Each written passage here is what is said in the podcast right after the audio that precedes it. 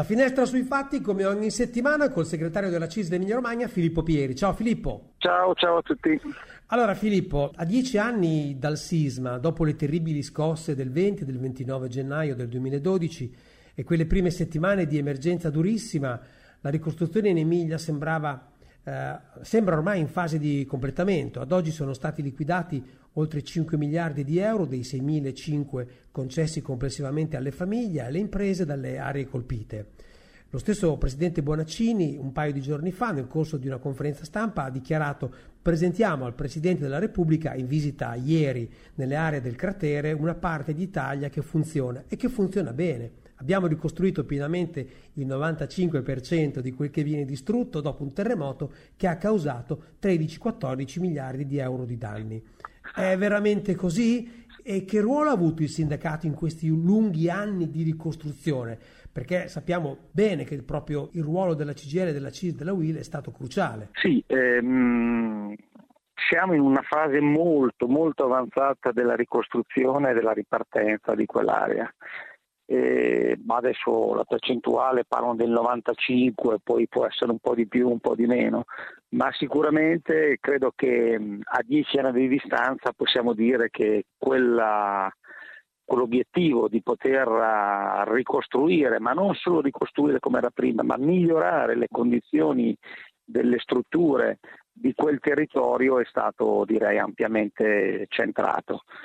Sembrava impossibile perché avevamo purtroppo le esperienze di altre aree del paese dove dopo decenni, non dopo dieci anni, ma dopo diversi decenni da fatti simili al terremoto come è successo qui in Emilia, eh, erano ancora lo stato di ricostruzione ancora molto più arretrato. Invece l'Emilia Romagna un po' per la determinazione, un po' per la tenacia, un po' anche per quella modalità che abbiamo noi di lavorare insieme, di fare le cose insieme e farle bene, siamo riusciti veramente in questo importante obiettivo.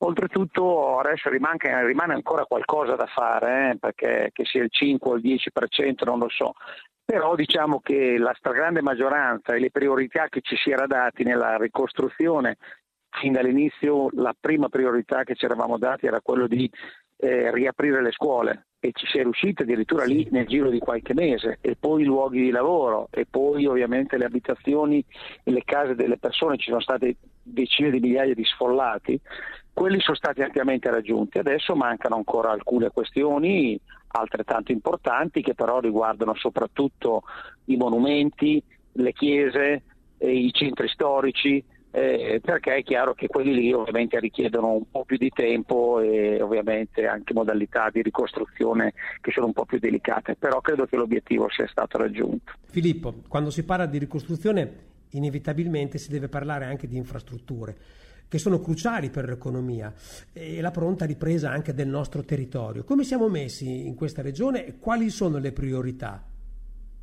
Beh, eh, diciamo che per ritornare al tema del terremoto, eh, lì è stata anche un'occasione purtroppo tragica, eh, perché non dobbiamo scordarcelo, ci sono stati anche 28 morti e oltre 300 feriti, no? lo dicevi tu, 12 sì. miliardi di danni solo in Emilia Romagna. Quella però è stata anche un'opportunità per uh, risistemare e fare interventi importanti sulle infrastrutture e sulle strutture di quel territorio. E quindi quello che si è risistemato si è risistemato in meglio. Sono state costruite delle scuole nuove, sono state tutte fatte ovviamente con le tecniche dell'antisismica, prima di tutto, ma non solo, anche quelle del risparmio energetico e anche qui sono state rinnovate anche altre importanti strutture, ho detto le scuole, gli ospedali, gli edifici pubblici e tante altre strutture. Quindi è chiaro che anche da una tragedia come può essere stata quella del terremoto è un'occasione per risistemare le infrastrutture. E qui è la stessa cosa, no? abbiamo a disposizione queste importanti risorse, tante risorse e parte di queste vanno investite nelle infrastrutture, che siano materiali o immateriali e, e su questo ovviamente la nostra regione ci sta lavorando. E le priorità, come tu, come tu, mi hai chiesto, riguardano ovviamente alcune opere che sono lì da diversi anni da realizzare, il passante, eh, la, la, la, la Cispadana, eh, la, la, la, bretella eh, che riguarda l'area modenese. Quindi queste sono le priorità di robe, diciamo, di, di, di infrastrutture già datate e poi ci sono quelli invece legati ai nuovi piani che riguardano soprattutto il trasporto ferroviario, l'elettrificazione del trasporto ferroviario nella nostra regione, il trasporto pubblico locale, gli ospedali, le scuole e qui vengono investiti veramente tante risorse in questi campi qui. Ecco, insomma, molto importante investire le risorse in questi campi. Eh, Filippo, noi lo citiamo sempre nei nostri incontri, ma è fondamentale per il futuro della nostra regione e anche del nostro paese. Il PNRR, che io sbaglio sempre il nome. In tutto questo, che ruolo potrà avere? Beh, sicuramente è fondamentale. Le ultime cose che ho citato prima eh, vengono tutte finanziate dal Piano Nazionale di Ripresa e Resilienza in particolar modo gli investimenti sul trasporto del ferro, eh, sui porti, eh, abbiamo Ravenna dove verranno investiti tanti soldi eh, per il sistema portuale, ma anche quelli che ricordavo prima, i nuovi ospedali nella nostra regione ne sono previsti quattro di ospedali completamente nuovi, sparsi un po' nel territorio regionale, se non ricordo male sicuramente Piacenza e Cesena sono i primi che verranno realizzati già dai prossimi anni, anzi inizieranno alcuni cantieri nel 2023, sì. ma anche ristrutturazioni e miglioramenti delle, delle, strutture dei vecchi ospedali e poi soprattutto le scuole. Nelle scuole partiranno veramente eh, tanti lavori sia di ristrutturazione che di costruzione di nuove scuole più moderne e più diciamo così, adeguate alle esigenze che, eh, che la nostra istruzione ha. La nostra regione, lo possiamo dire forte, si è rimboccata le maniche ed è ripartita.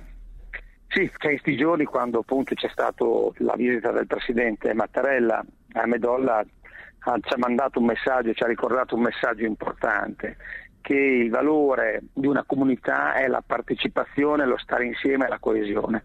E ci ha ricordato che solo se siamo insieme siamo più forti.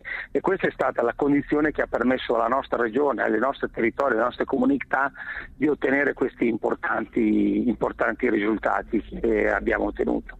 Quindi credo che veramente ce l'abbiamo fatta, ma ce l'abbiamo fatta perché abbiamo, l'abbiamo fatta insieme. E anche qui è stato fondamentale, come tu hai ricordato all'inizio, il ruolo e l'apporto del sindacato e delle parti, delle parti sociali. Ci sono anche delle infrastrutture, per chiudere, che sono state anche finanziate direttamente dai soldi, dalle risorse che sono state raccolte dai lavoratori e dalle imprese.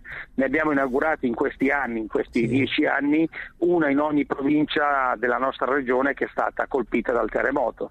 Eh, abbiamo inaugurato delle strutture, delle infrastrutture dedicate soprattutto ai giovani, lo abbiamo fatto a Pieve di Cento, lo abbiamo fatto a Bondeno, a San Felice sul Panaro, quindi veramente anche qui un intervento diretto ma anche ovviamente una partecipazione complessiva del sindacato a questa importante opera di ricostruzione e di ripartenza di queste comunità.